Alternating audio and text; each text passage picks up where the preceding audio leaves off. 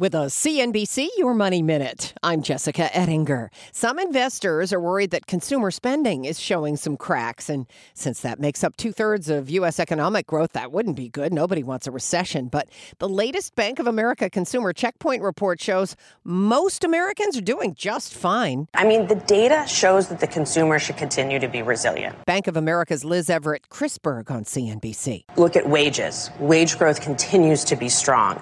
And we measure that by looking at money coming into consumers' checking and savings accounts. And she says people still have money in the bank, a lot more of it than they had before the pandemic. If you look at the levels of checking and savings accounts, they've been up about 40% relative to pre pandemic levels since kind of the middle of last year. So that's stable. B of A is the country's second largest bank by assets, with data for about one in four adults with bank accounts in the U.S. Lots more on the consumer at CNBC.com. I'm Jessica Ettinger, CNBC.